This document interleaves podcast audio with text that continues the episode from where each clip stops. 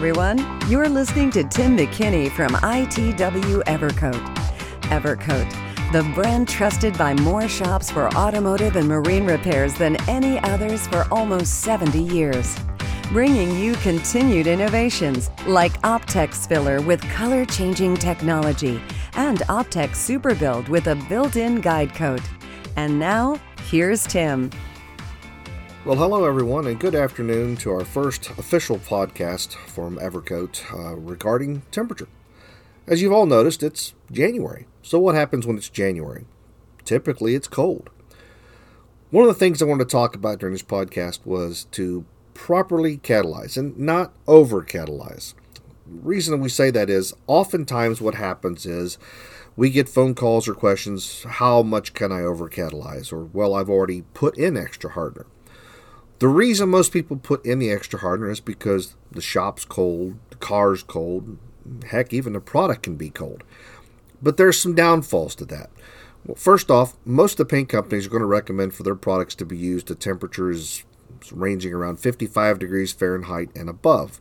Their chemistries, their products, their solvents work at those temperatures. And likewise, body fillers, we like to see those being used in a range of around 60 degrees or warmer. So whenever the vehicle comes in and it's cold, uh, there's snow on it. I've seen those extremes. I've worked in those extremes. And you're trying to get the product to cure properly. What happens is that cold panel acts as a heat sink. So whatever product you put on, even if it was warm, it will draw the temperature out of it. Body filler cures with heat. You've probably mixed up body filler at some point or another and felt that it actually gets hot. It exotherms, it puts out extra heat. So, in the process of putting body filler on it's properly catalyzed onto a cold panel, what happens is it pulls the heat out and it slows down the reaction. It makes it harder to actually reach the full cure. So, what we see happen is it's kind of kicked off a little hotter, we hear on the reference for the, sh- the shops, meaning you put in extra hardener. Well, that's not necessarily a good thing either. Again, we like to see our, our body fillers catalyzed at 2% or a 50 to 1 ratio. So you can go a little bit more, but not an awful lot.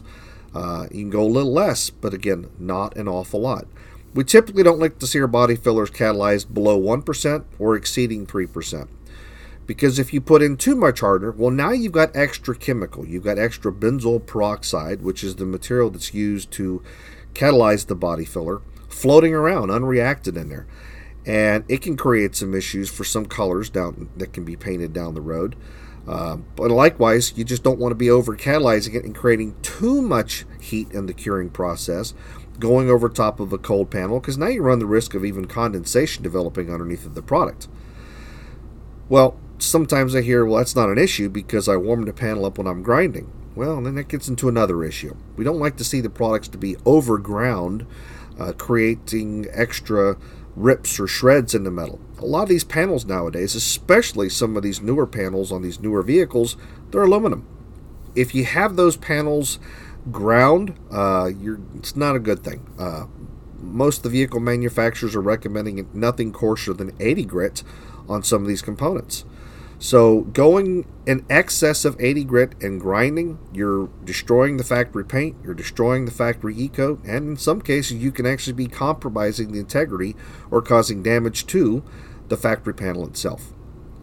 So the best case in point for this is don't overgrind to try to heat the panel. Uh, don't be overly aggressive in trying to heat the panel up uh, in the sanding process, and don't over catalyze.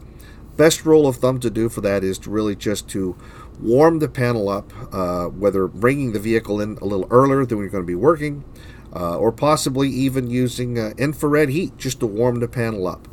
Having the panel a little bit warmer is going to make it easier for the body filler to work, for the primer to work, the paint to work.